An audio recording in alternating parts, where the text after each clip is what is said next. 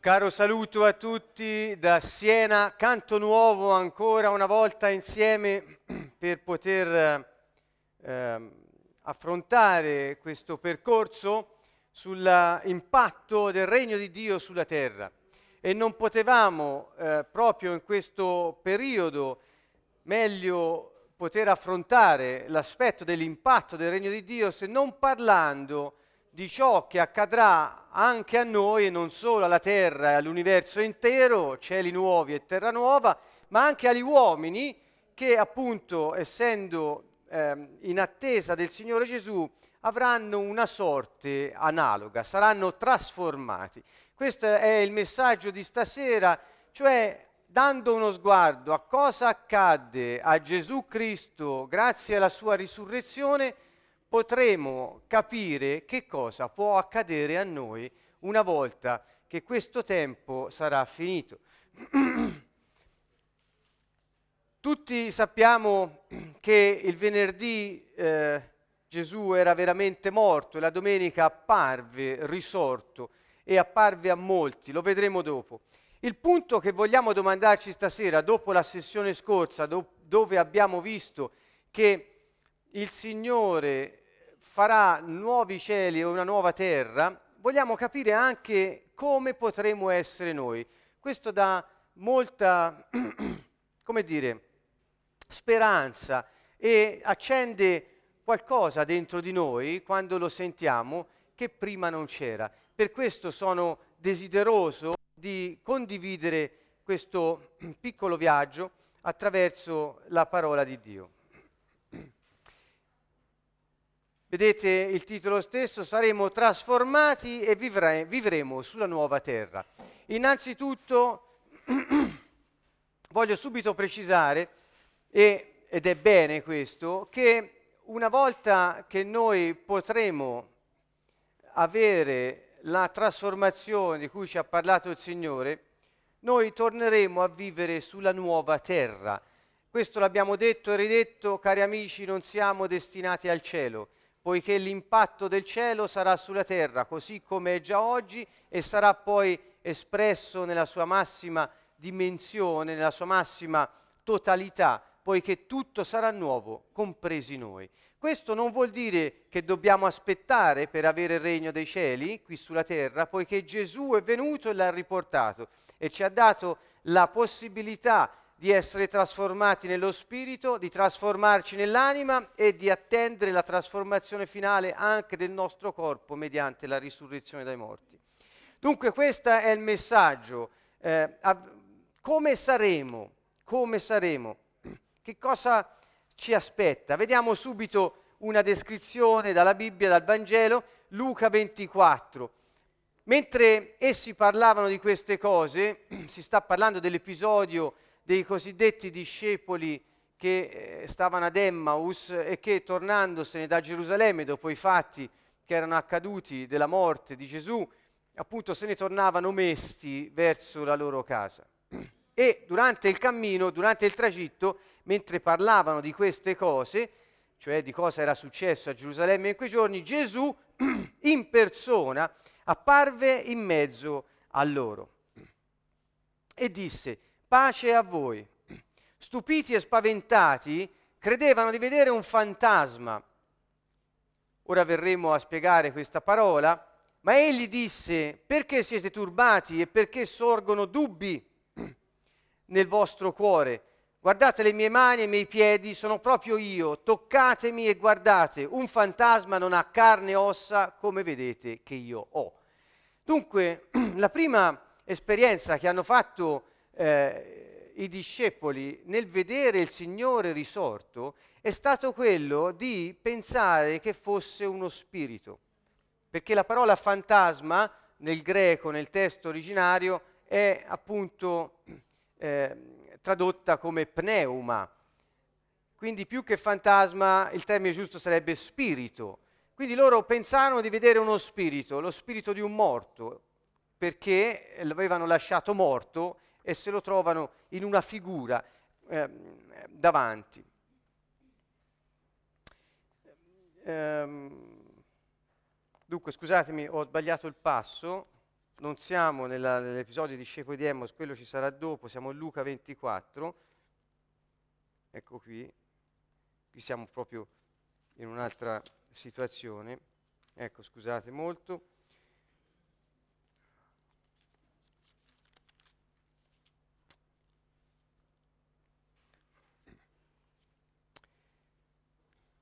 Esattamente.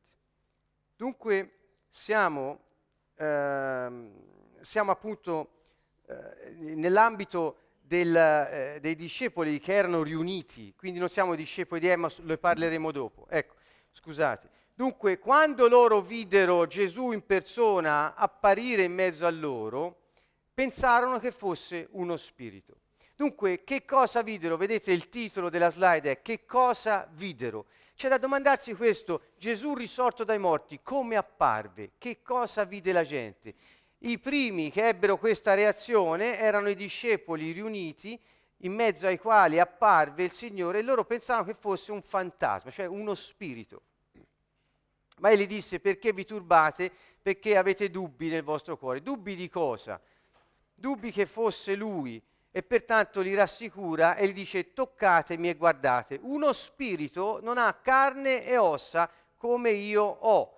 Quindi la prima cosa che appare è che abbia le sembianze di colui che hanno visto morto, ma in realtà non sembra alla vista che abbia carne ed ossa e che quindi sia un corpo, ma che sia uno spirito. Ebbene, pur apparendo come uno spirito, lui dice toccatemi perché ho carne ed ossa. Questa è la prima riflessione che vi voglio suggerire, questa è la versione slovacca per i nostri amici. Ma vediamo ancora, eh, nel domandarci che cosa videro i discepoli, possiamo pensare che invece di uno spirito, dato che Gesù lo nega, ripeto, loro dicono che hanno visto uno spirito e, e, lui dice no, non sono uno spirito, ho carne ed ossa, potrebbero aver visto semplicemente un corpo risuscitato. Ora, questa è l'altra domanda che possiamo farci. Che cosa videro? Un corpo risuscitato, dunque se non era uno spirito? Ebbene, abbiamo altri esempi nel Vangelo di corpi risuscitati che non hanno suscitato, scusate il bisticcio di parole, stesso, la stessa reazione che suscitò Gesù, poiché eh, ricordiamo che io ho messo il nome di alcuni, eh, alcune persone eh, che durante la vita di Gesù sono state oggetto di risurrezione anche eh, per opera degli apostoli successivamente, Tabità, il giovanetto risuscitato da Paolo. Quindi ci sono eh, varie situazioni nel Vangelo e negli atti dove si descrive appunto eh, la eh, risurrezione, il tornare in vita di alcune persone che erano morte, ma non desta la loro apparizione come vivi tornati dai morti eh, come se fossero uno spirito, così come videro i, i, i, discepoli. Quindi c'era qualcosa di diverso. Lazzaro, seppur risuscitato, era sempre limitato dallo spazio e nel tempo. Successivamente, eh, eh, appunto, eh, non ebbe la sorte che ebbe Gesù, perché vedremo dopo Gesù, così come era, con carne ed ossa, che però sembrava uno spirito, non si capisce bene, fu, fu sollevato in alto verso il cielo. Questo eh, appunto è una cosa diversa, non era limitato dallo spazio e dal tempo, mentre gli altri risuscitati sì, quindi c'era una differenza. Dunque non videro un fantasma, uno spirito, non videro un corpo risuscitato. Che cosa dunque videro? Videro sicuramente una cosa nuova che non si riesce del tutto a spiegare. Possiamo leggere insieme 1 Corinzi 15, 35, 50.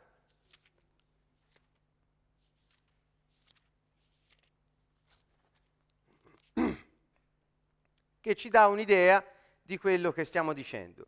Qualcuno dirà, dice Paolo ai Corinzi, come risuscitano i morti e con quale corpo ritornano. Vedete, se noi stiamo attenti alle parole, capiamo il contesto, comprendiamo subito che l'attenzione che la gente aveva era quella di capire che cosa succedeva dopo la risurrezione. Perché? Perché dopo la risurrezione di Gesù qualcosa di strano successe.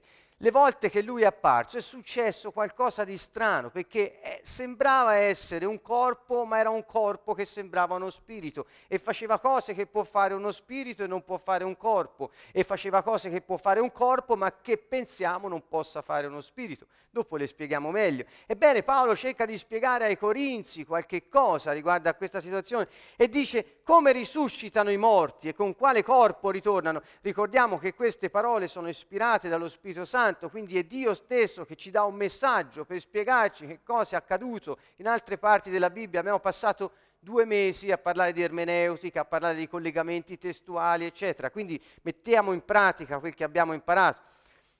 Dice lui, insensato, con quale corpo ritornano? Insensato, quello che tu semini non è vivificato se prima non muore. E quanto a ciò che tu semini, non semini il corpo che deve nascere, ma un granello nudo di frumento, per esempio, o di qualche altro seme. E Dio gli dà un corpo come lo ha stabilito, a ogni seme il proprio corpo. Non ogni carne è uguale, ma altra la carne degli uomini, altra la carne delle bestie, eccetera. Prosegue ancora al verso 42, così pure è della risurrezione dei morti.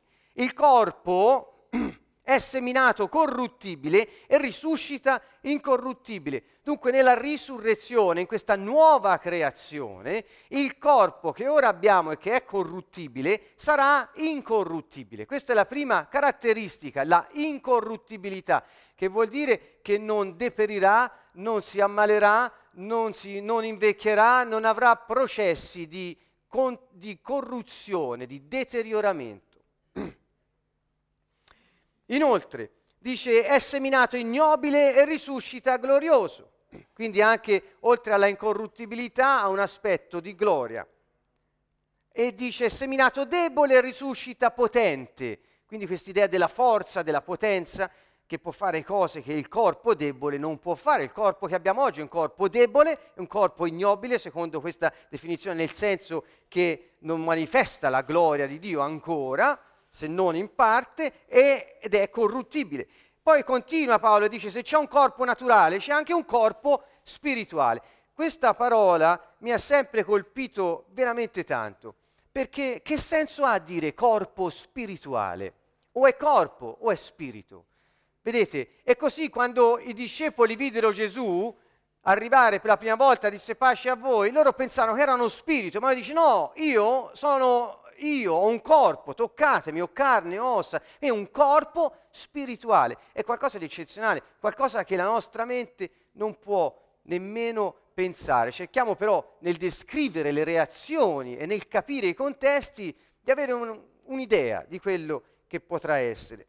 Dice ancora, Così sta anche scritto, il primo uomo Adamo divenne anima vivente, l'ultimo Adamo, cioè Gesù, è spirito vivificante.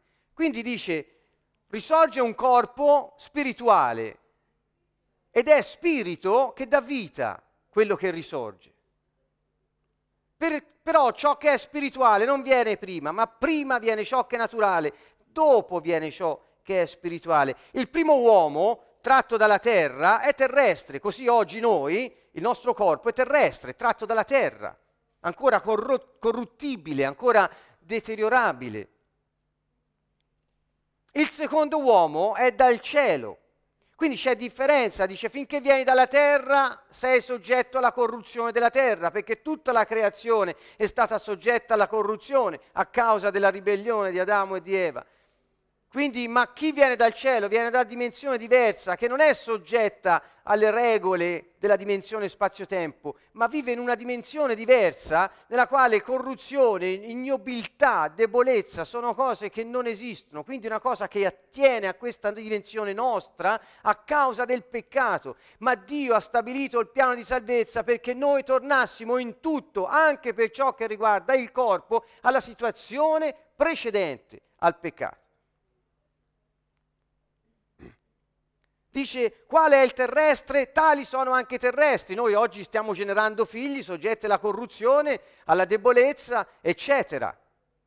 Ma dice quale è il celeste, tali saranno anche i celesti. Quindi noi che siamo rinati in Cristo nello Spirito, abbiamo l'anima soggetta a trasformazione, grazie alla disciplina dello Spirito Santo, anche il nostro corpo sarà redento, cioè sarà trasportato dalla dimensione corrotta in quella incorruttibile. Ecco qui la meraviglia del Signore. Ora io dico questo, fratelli, carne e sangue non possono ereditare il regno di Dio. Nei corpi che si decompongono possono ereditare la incorruttibilità. Quindi questa cosa nuova è qualcosa di eccezionale, è un corpo ma si dice spirituale, non è limitato dallo spazio, non è limitato dal tempo, non è limitato dalla morte, non si corrompe, non si deteriora, è forte e potente, è glorioso, manifesta la pienezza di colui di, di cui è l'immagine, questo vuol dire glorioso ubbidisce alle leggi della materia e alle leggi dello spirito.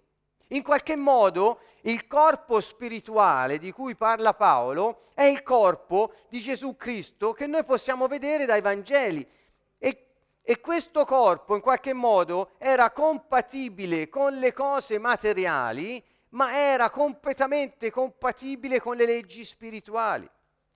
C'era una compenetrazione totale dello spirito nella materia, tale da rendere la materia qualcosa di spirituale, cosa che ancora oggi non c'è. Questa è la novità ultima. La novità ultima. Vogliamo vedere ancora, ecco qui eh, 1 Corinzi che abbiamo appena letto in slovacco, e ora vediamo alcuni passi del Vangelo su queste cose di cui vi ho parlato. Matteo 28, 9, 10. Ed ecco Gesù venne loro incontro dicendo rallegratevi. E da allora esse, qui siamo appena dopo la, la risurrezione quando incontra le donne, essendosi avvicinate, gli strinsero i piedi e lo adorarono. Allora Gesù disse loro, non temete, andate ad annunziare ai miei fratelli che partano per la Galilea e là mi vedranno. Che cosa, perché ho messo questo verso qui? Perché vediamo che quest, queste, queste persone andarono incontro a questo corpo spirituale e aveva piedi. Siccome glieli presero e lo adorarono, c'è una, una funzione, diciamo, prensile delle loro mani, prendono qualcosa. Non è che se fosse solo uno spirito ci passerebbe attraverso, non avrebbe densità, non avrebbe mm, mm, materiali, fisicità. Invece sono i piedi, li presero i piedi e lo adorarono. C'è qualcosa, è materiale ma è spirituale. Faccio soltanto, e lui la prima, quindi è un corpo del tutto naturale. Ai piedi si toccano, sono fi, son, son fisici, materiali. ehm, Marco 16, Maria la Maddalena andò ad annunziarlo a coloro che erano stati con lui, che erano in lutto e in pianto. Notate bene, in lutto e in pianto. Ma non vollero credere. Dopo ciò apparve a due di loro sotto altro aspetto. Andarono ad annunciarlo agli altri, ma neanche a loro vollero credere. Alla fine apparve agli undici e li rimproverò per cosa? Per la loro incredulità e per la loro durezza di cuore. Ora, noi siamo qui all'eccesso perché molti vedono un corpo spirituale che sembra uno spirito, ma che è un corpo, si prende, si tocca, vanno a dirglielo, non ci credono. E quindi perché? Perché sono increduli e duri di cuore. Quindi la, noi siamo, in, siamo, portati a non credere che lo Spirito possa manifestarsi su questa terra. Siamo portati a non credere alle cose che non vediamo. Ecco perché ora è necessaria la fede. Dunque, dunque notate questo che ho evidenziato con il neretto? Dice apparve a due di loro sotto altro aspetto questo corpo spirituale di Gesù non solo è materiale ed è spirituale, ma anche cambia aspetto. È qualcosa eh, che non si può veramente comprendere, e cioè come appare può apparire con un aspetto diverso. Forse non tutti hanno fatto caso a questo. Inoltre, quando lui appare agli undici, che è l'ultimo eh, passo di, ver- di, questi versi che ho citato, eh, eh, dice apparve agli undici e li rimproverò per la loro incredulità e durezza di cuore. Come faceva a sapere che avevano, avevano rifiutato le testimonianze degli altri. Prima non c'è che c'è un, un, altro colloquio dove lui poi rinterroga le donne, rinterroga i due di Emmaus, non c'è. Però lui appare agli altri e chiaramente agli undici e dice increduli. Come faceva a sapere che rifiutato, avevano rifiutato le testimonianze degli altri? Cioè, ci, qui ci fa capire che eh, il Signore eh, eh, sa tutto di ciò che accade e in ogni luogo, in ogni istante è presente. Eh dopo la risurrezione ha un corpo, non si vede, ma lui sa perché c'è. Quindi è qualcosa di particolare veramente. Guardate ancora, eh, qui abbiamo Luca 24, 15, 51. Versi, I versi sono un po' molti, li ho un po' riassunti. Dice Gesù in persona, ancora ho sempre evidenziato quando nel Vangelo si dice in persona, perché? Perché eh, si parla di una cosa spirituale, cosa, materiale spirituale, spirito, però è, appare in persona, quindi è lui, la sua persona, e si accostò e camminava con loro. ecco qui i discepoli di Emmaus, cui avevo fatto accenno prima. Dice, ma i loro occhi erano incapaci di riconoscerlo. Ed egli disse loro, e cominciò a parlare a loro, vedete, disse, quindi la prima connotazione è in persona. Dopo che cosa fa? Disse, quindi parla, emette suono udibile come voce che sembra del tutto naturale mentre discorre.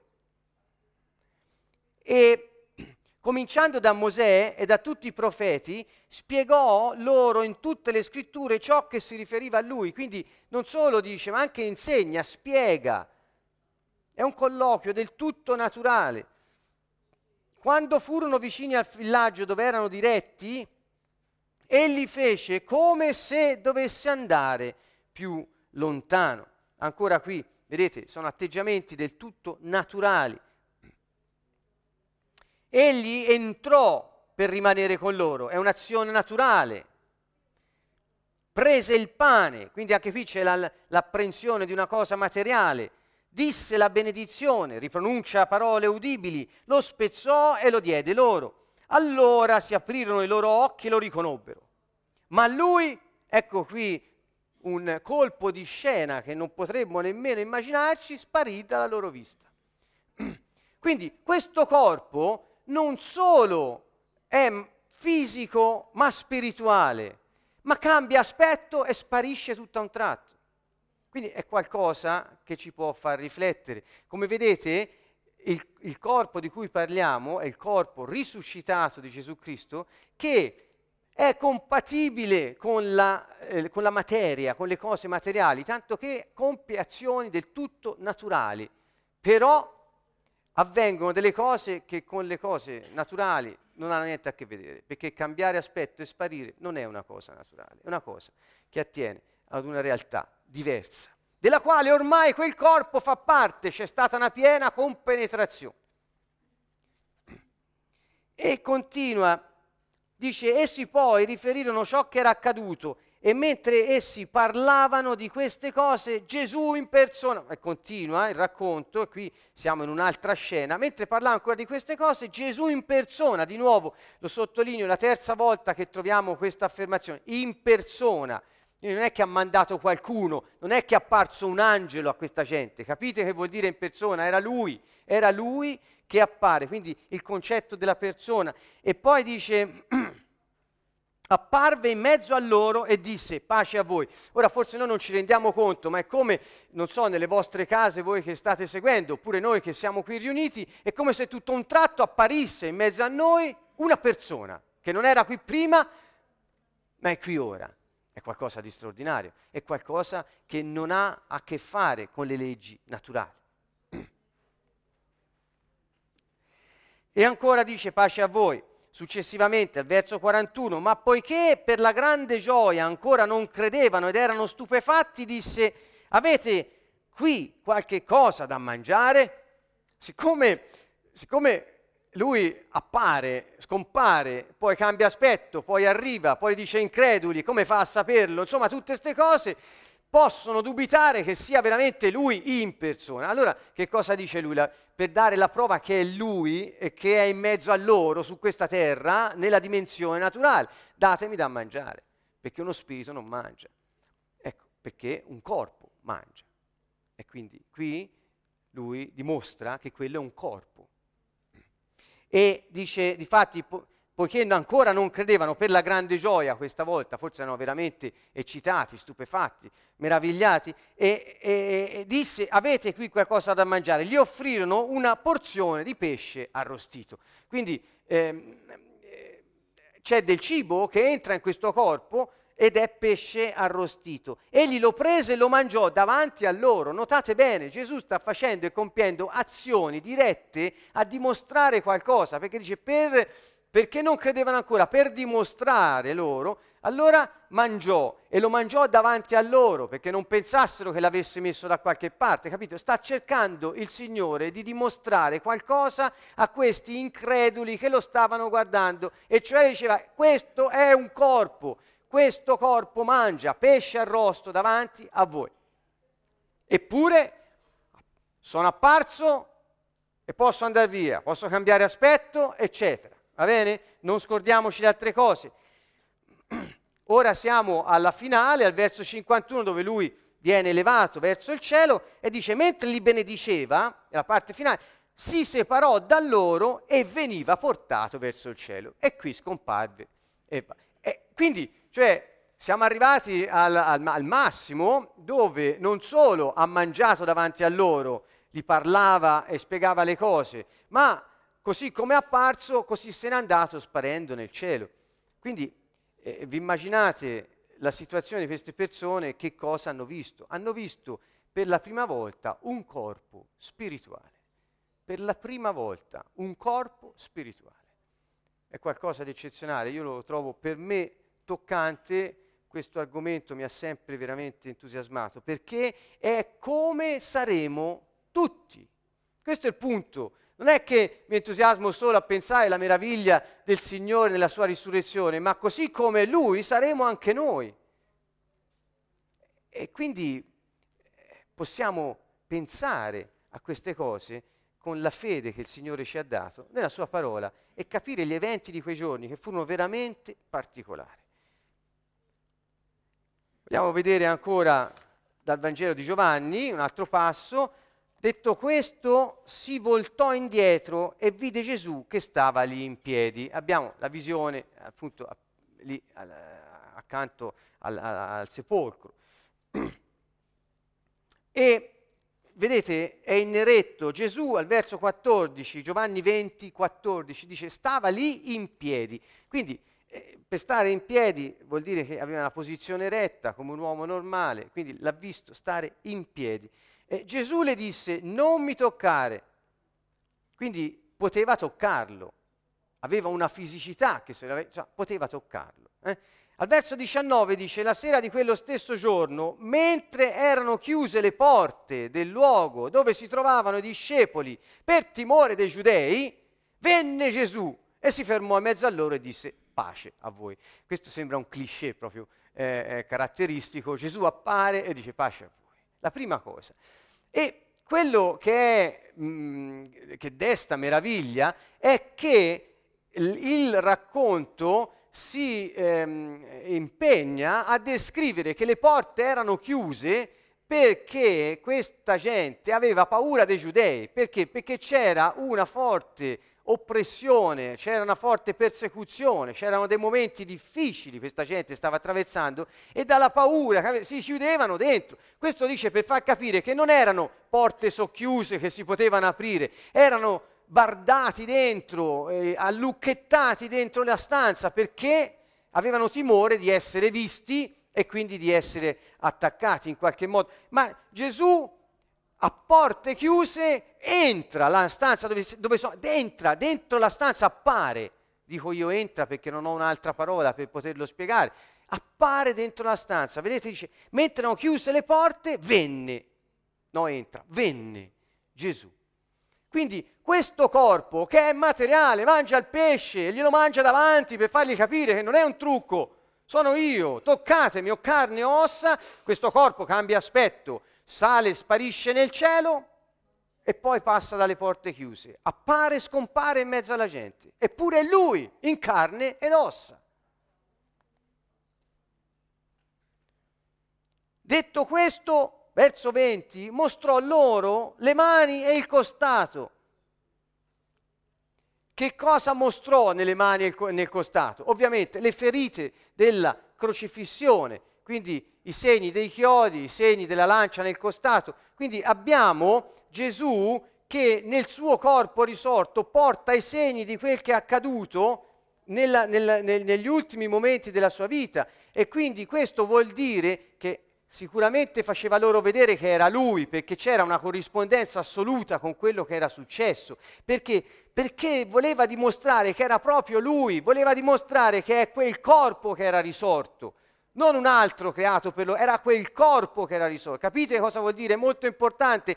Il nostro corpo risorgerà glorioso, potente, incorruttibile e saremo così come Egli è. Avremo un corpo spirituale su una nuova terra, sotto nuovi cieli. Questa è la fine di ogni cosa.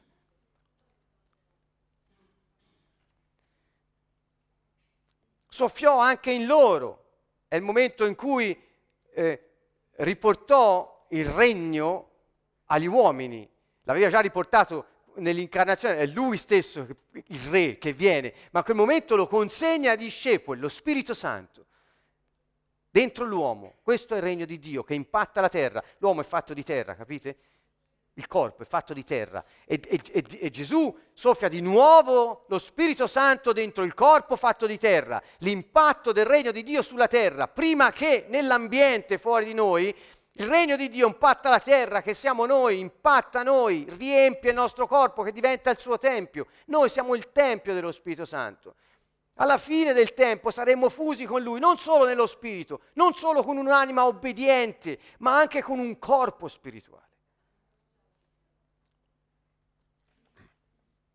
In Atti 2.32, in Atti 2.32, sto andando avanti, devo andare un po' veloce, ehm, Ah no, qui siamo in Giovanni 21 ancora, Giovanni 21 al verso 4. Gesù si presentò sulla riva, ma i discepoli non si erano accorti che era Gesù.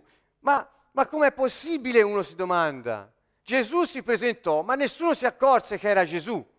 Quindi aveva cambiato aspetto, si era presentato con un aspetto diverso. E ancora, Gesù disse loro, figlioli, non avete nulla da mangiare. Ancora una volta si presenta così, fermi tutti, sono io. Avete, perché gli disse non avete nulla da mangiare? Perché era la stessa cosa che aveva detto in altro momento e quindi faceva loro capire qualcosa. Difatti gli risposero no. Allora lui disse gettate la rete dalla parte destra della barca e troverete. La gettarono e presero eh, molto, molto pesce, la pesca fu grande. Allora quando ebbero sentito non avete niente da mangiare, ah, buttate la rete di là, guardate, pescate tanto, loro lo fanno e tirano su una quantità incredibile di pesci. Allora capirono, perché? Perché era già successo. Non poteva essere che lui che poteva fare questo, perché era già successo. Ricordate a Pietro all'inizio, era già successo. E allora eh, quel discepolo che Gesù amava disse a Pietro, ma è il Signore. E non è Pietro che se ne accorge poi, è Giovanni. E dice, appena scesi a terra, che videro? Videro un fuoco di brace con del pesce sopra e del pane. E Gesù disse, disse loro, portate un po' del pesce che avete preso. Gesù disse loro ancora, qui siamo al verso 12, venite a mangiare.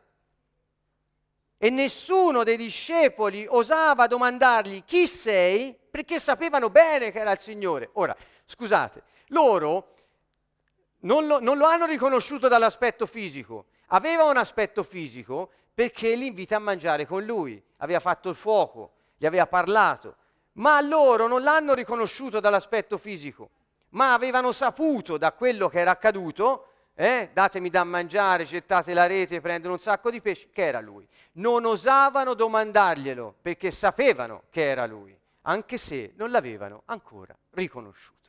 È qualcosa di straordinario. Qualcosa di straordinario. E Gesù si avvicinò, prese il pane, lo diede a loro e così pure il pesce, ancora una volta. Questa era la terza volta che Gesù si manifestava ai discepoli dopo essere risuscitato dai morti. In Atti 1, 3, 9, egli si mostrò ad essi vivo dopo la sua passione, guardate, con molte prove, avete, l'abbiamo sentite e non sappiamo quali altre, apparendo, prove, apparendo loro per 40 giorni e parlando del regno di Dio. Questo è eccezionale.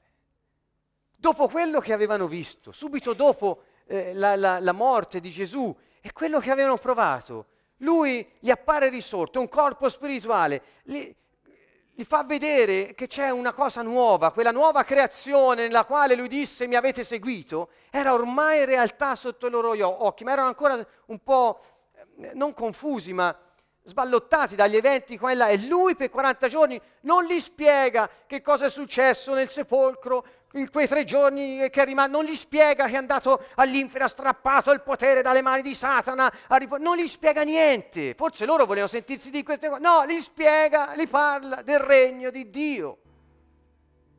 Perché tutto quello era avvenuto per quel momento, quando lui rimette lo Spirito Santo dentro l'uomo fatto di terra, rimettendolo in condizioni di funzionare come al principio, affinché si arrivasse al tempo in cui anche questo momento di opposizione che c'è, perché il diavolo è libero e quindi sta facendo abbastanza danno, lo sappiamo questo, i cristiani dormono, ma è un tempo ancora di opposizione. Finito quello, saremo tutti così. Quindi non dobbiamo più dormire, perché il mondo ha bisogno della luce e del sale che siamo noi. Dopo, parlando del regno di Dio, poi continua e dice, detto questo fu sollevato sotto i loro occhi, vedete?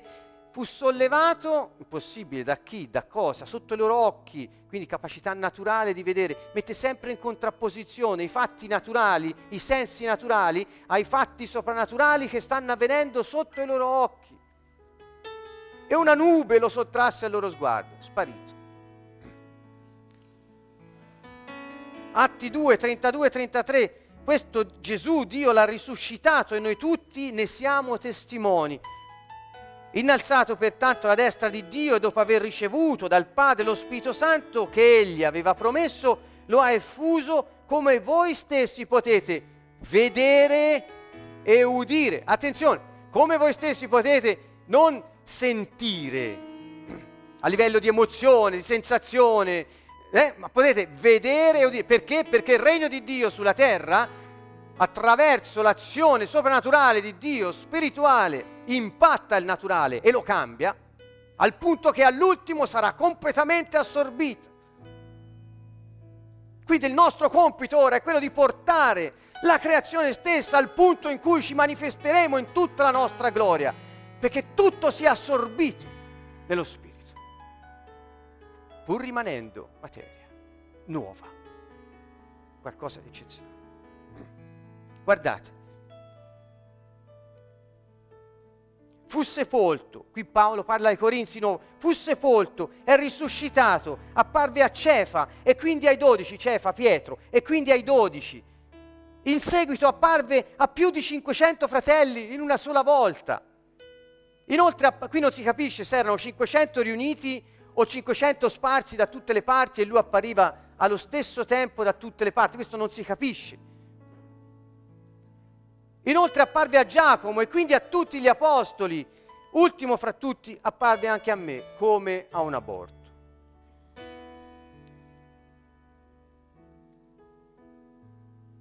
Più di 500 in una sola volta l'hanno visto. Ammesso che fossero tutti insieme, non sparsi come dicono alcuni, ma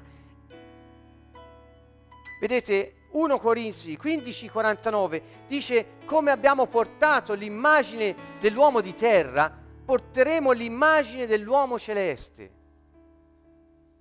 Noi siamo già trasformati nello spirito. Chi appartiene a Cristo forma con lui un solo spirito. L'anima la volontà, le emozioni, il pensiero, la mente, è sotto un processo di trasformazione. Il corpo sarà. Questa è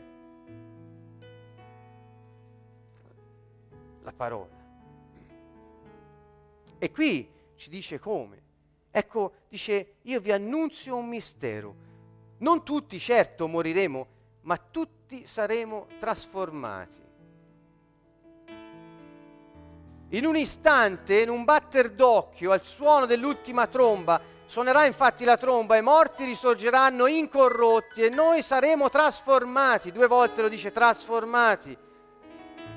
È necessario infatti che questo corpo corruttibile si vesta di incorruttibilità e questo corpo mortale si vesta di immortalità. Quindi sarà il nostro corpo che risorgerà incorruttibile e immortale e sarà completamente spirituale, pur rimanendo eh, fisico per poter stare sulla terra nuova. C'è chi crede che dopo morto e poi per sempre, eterno, chi muore diventa un angelo. C'è questa, non lo so da dove viene questa roba, forse qualche cosa New Age, qualche, qualche idea strana, disegnano anche eh, le persone morte con le alucce che vanno da qualche parte, ma ma non c'entra niente. Noi siamo destinati a manifestare la gloria di Dio come uomini con un corpo spirituale sulla terra nuova. Cancellate quelle cose. Non ci spuntano le ali, non siamo uccelli. Tanto meno angeli. Gli angeli sono solo spirito. Solo noi abbiamo un corpo, un'anima e uno spirito. Solo l'uomo. E dice ancora, è necessario infatti, l'ho letto, che ci sia l'incorruttibilità e l'immortalità. Ancora 2 Corinzi 3, 17 e 18. Il Signore è lo Spirito. Dove c'è lo Spirito del Signore c'è libertà. Quindi libertà. Mi viene da pensare libertà da, da quei confini spazio-tempo nei quali abbiamo vissuto la nostra vita. Ci sarà libertà. E c'è già ora dentro di noi, nel nostro spirito, viviamo un momento di libertà. E noi tutti, a viso scoperto, riflettendo come in uno specchio la gloria del Signore, veniamo trasformati in quella medesima immagine di gloria in gloria, secondo l'azione dello Spirito del Signore. L'idea della tra- trasformazione che riguarda la nostra anima ora, in questo momento, vedete, di gloria in gloria. Ci sarà un fino a che anche il corpo avrà l'immagine gloriosa che Dio ha stabilito che abbia. E ancora 2 Pietro 3, 10, 13, il giorno del Signore verrà come un ladro. Allora i cieli con fragore passeranno, gli elementi consumati dal calore si dissolveranno e la terra con quanto c'è in essa sarà distrutta.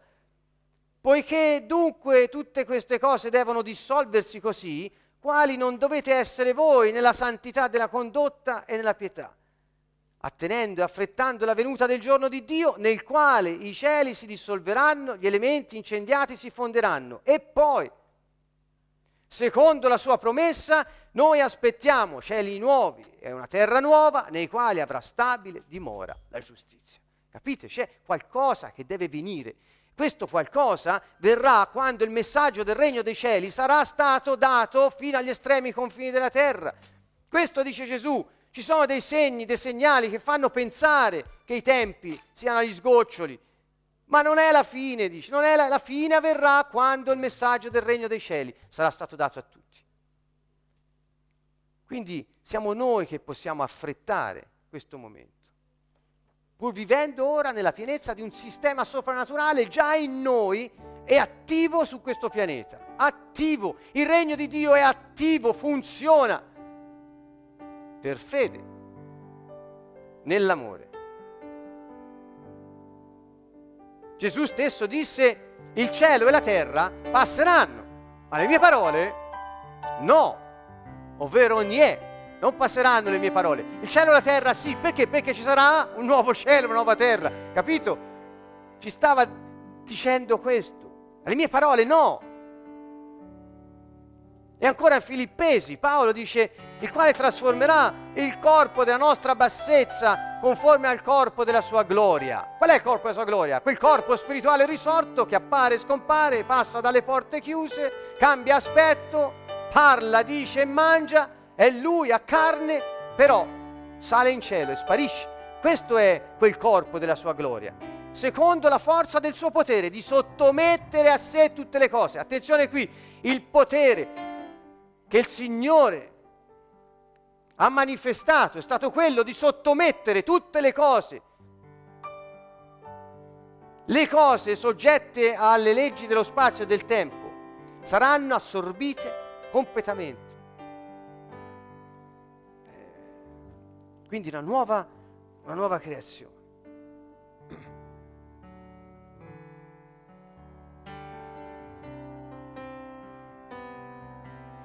2 Corinzi 5:17, la nuova creazione, quindi se uno è in Cristo è una creatura nuova, le cose vecchie sono passate, ecco, ne sono nate di nuove.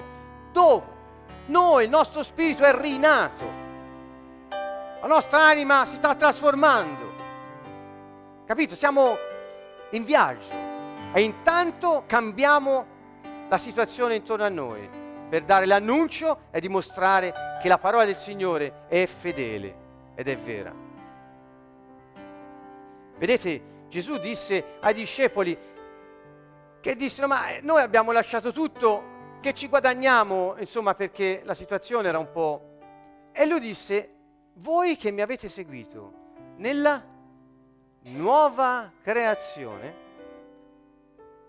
la parola greca qui vuol dire risurrezione, rigenerazione, rinnovamento quando il figlio dell'uomo sarà seduto sul trono della gloria e poi dice avrete cento volte tanto perché avete lasciato in questa vita, quindi ora e dopo.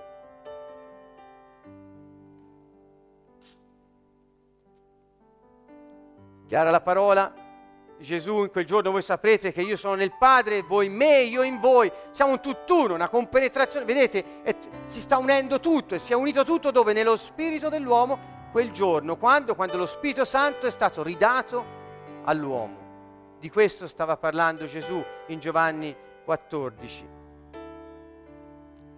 Bene, devo, devo andare avanti. Quali sono gli ostacoli che troviamo davanti a noi dalle storie che abbiamo visto?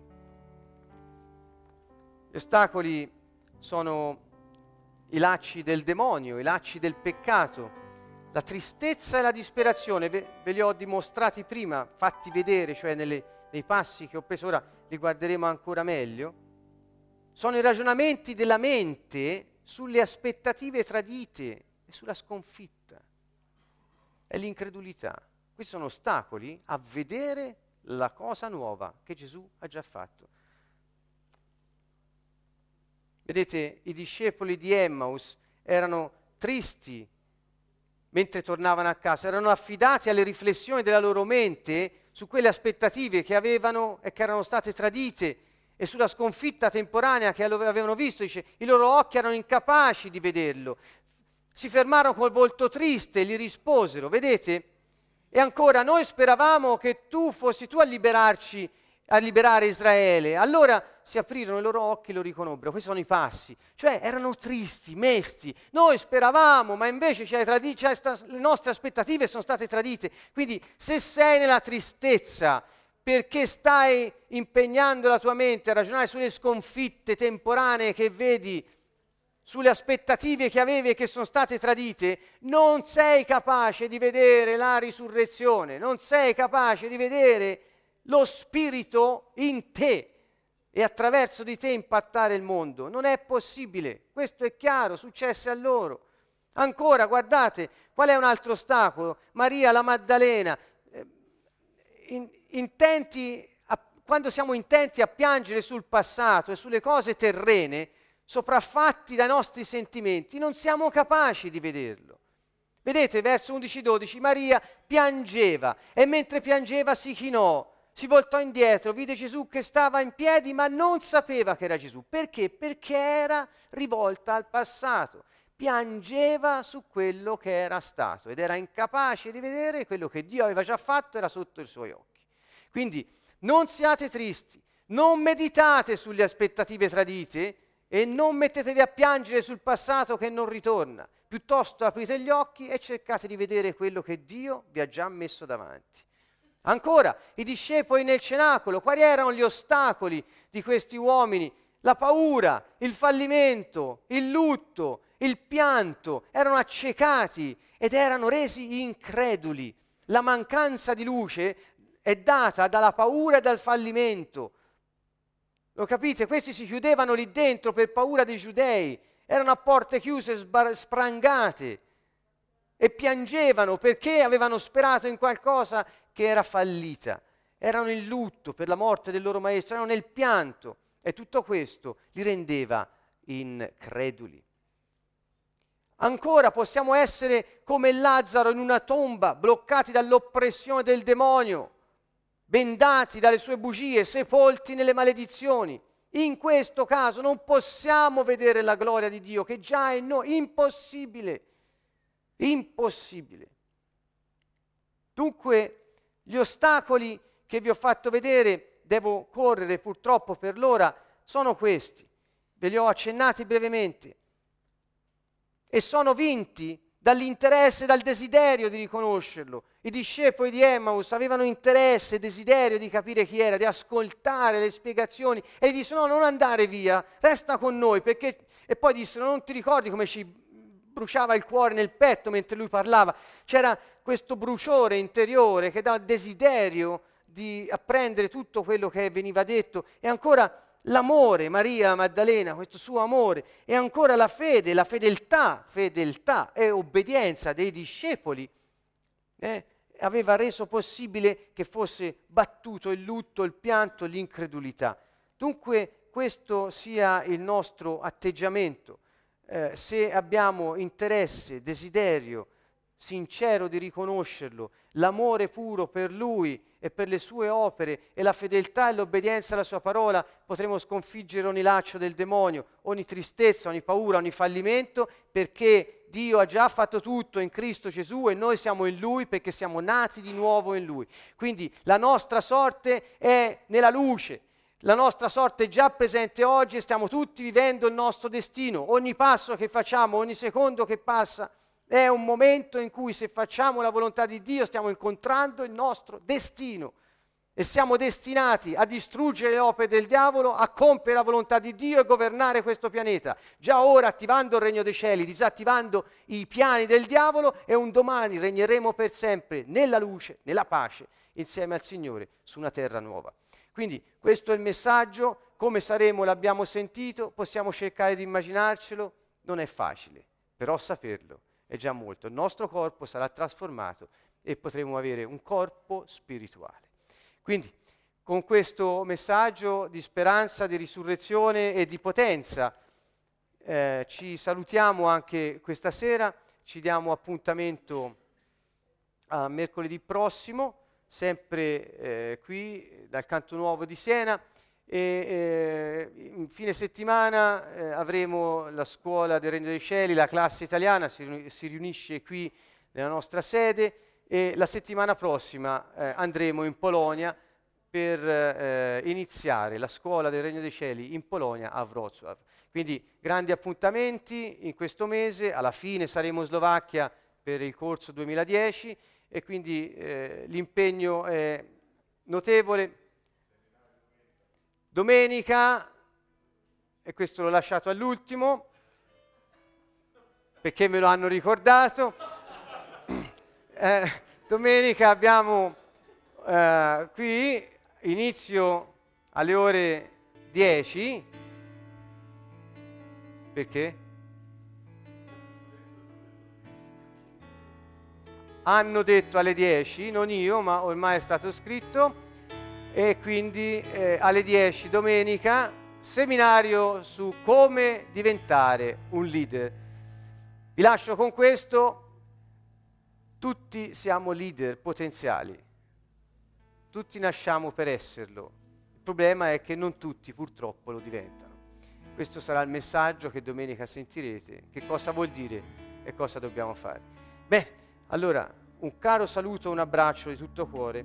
Possiamo pregare insieme ora affinché queste cose di gloria, di meraviglia che abbiamo detto eh, in noi ci portino ad ascoltare lo Spirito Santo in un modo nuovo, una speranza nuova nel nostro cuore.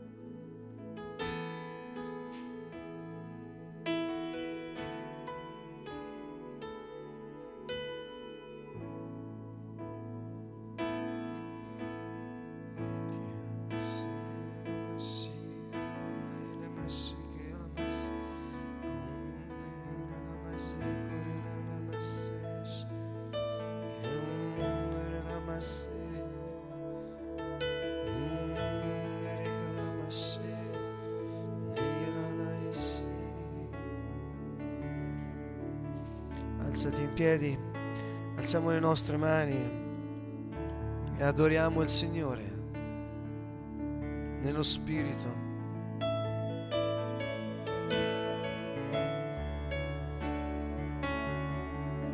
Vengo ad attingere con gioia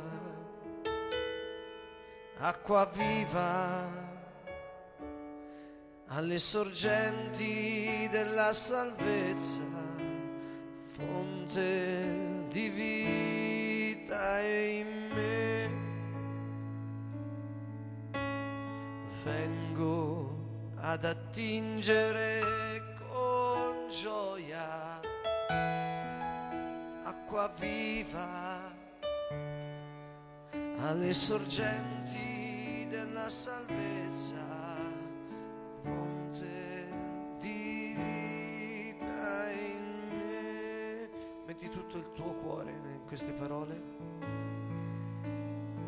dipende dalla nostra fede. Non che Dio non te l'abbia data o che debba crescere, ma tu la devi usare. Perché Gesù ha detto a ciascuno ho dato una misura di fede. Lui ti ha dato la sua misura, quindi è eterna, è infinita non ha misura. Metti tutto il tuo cuore in queste parole.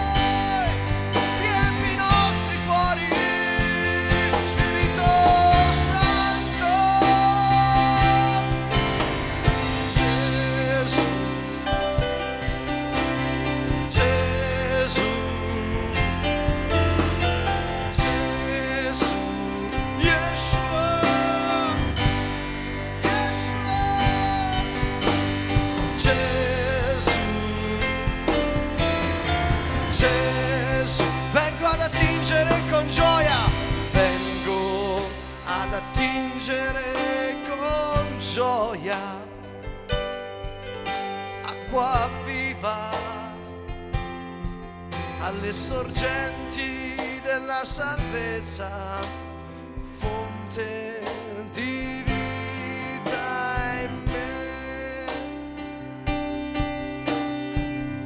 De sei Signore, il tuo nome è la mia forza.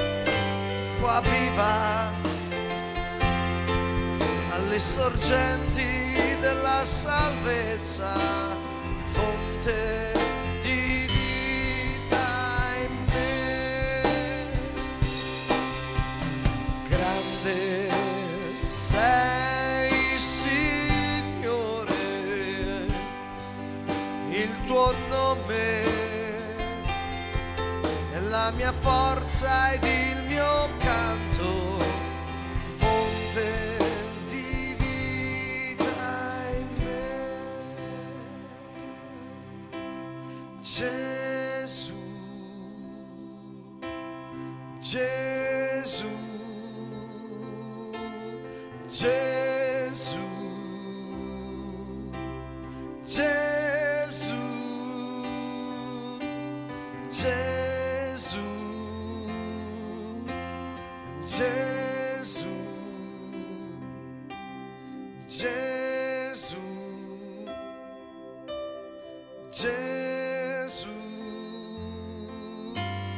Gesù,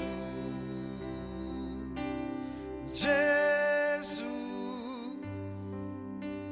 Gesù, Gesù.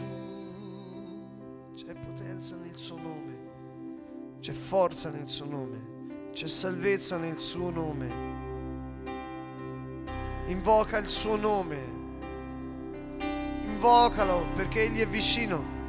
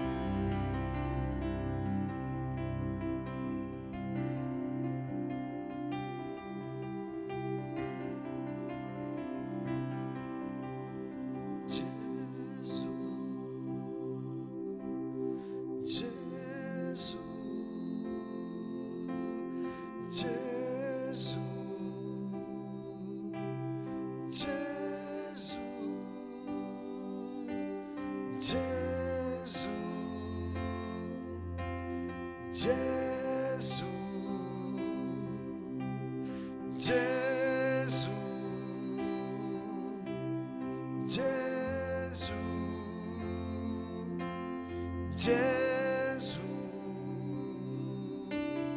Gesù,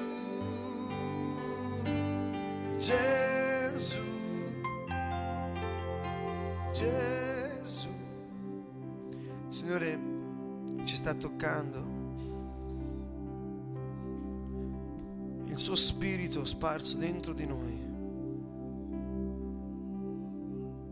Signore è guarito da una tiroide.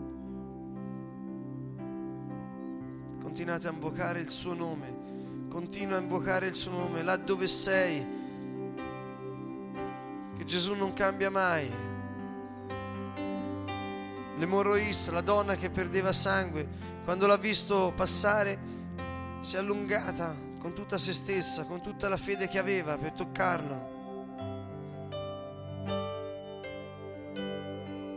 Il cieco Bartimeo ha gridato, Gesù, figlio di Davide.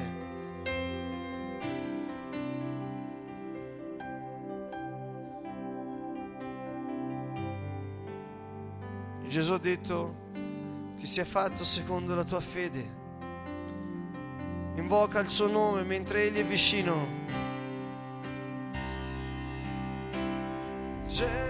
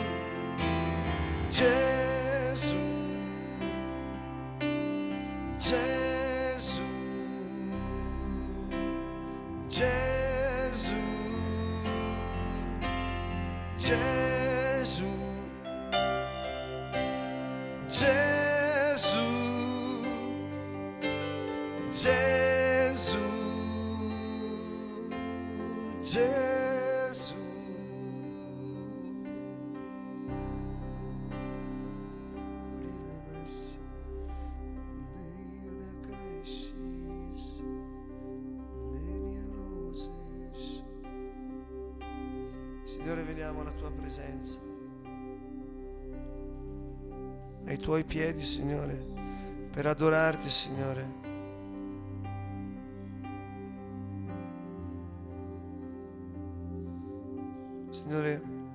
Stendi la tua mano su di noi.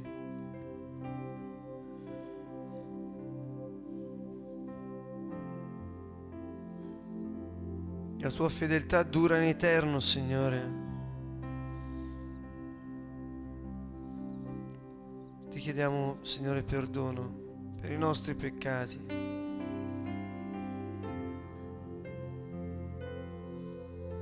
Per la potenza del tuo sangue, Signore.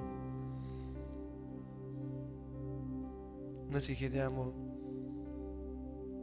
di rilasciare la potenza del tuo perdono su di noi, come noi perdoniamo gli altri, Signore. Vieni, Spirito Santo. Vieni, Spirito Santo. Risveglia la mia coscienza, Spirito Santo.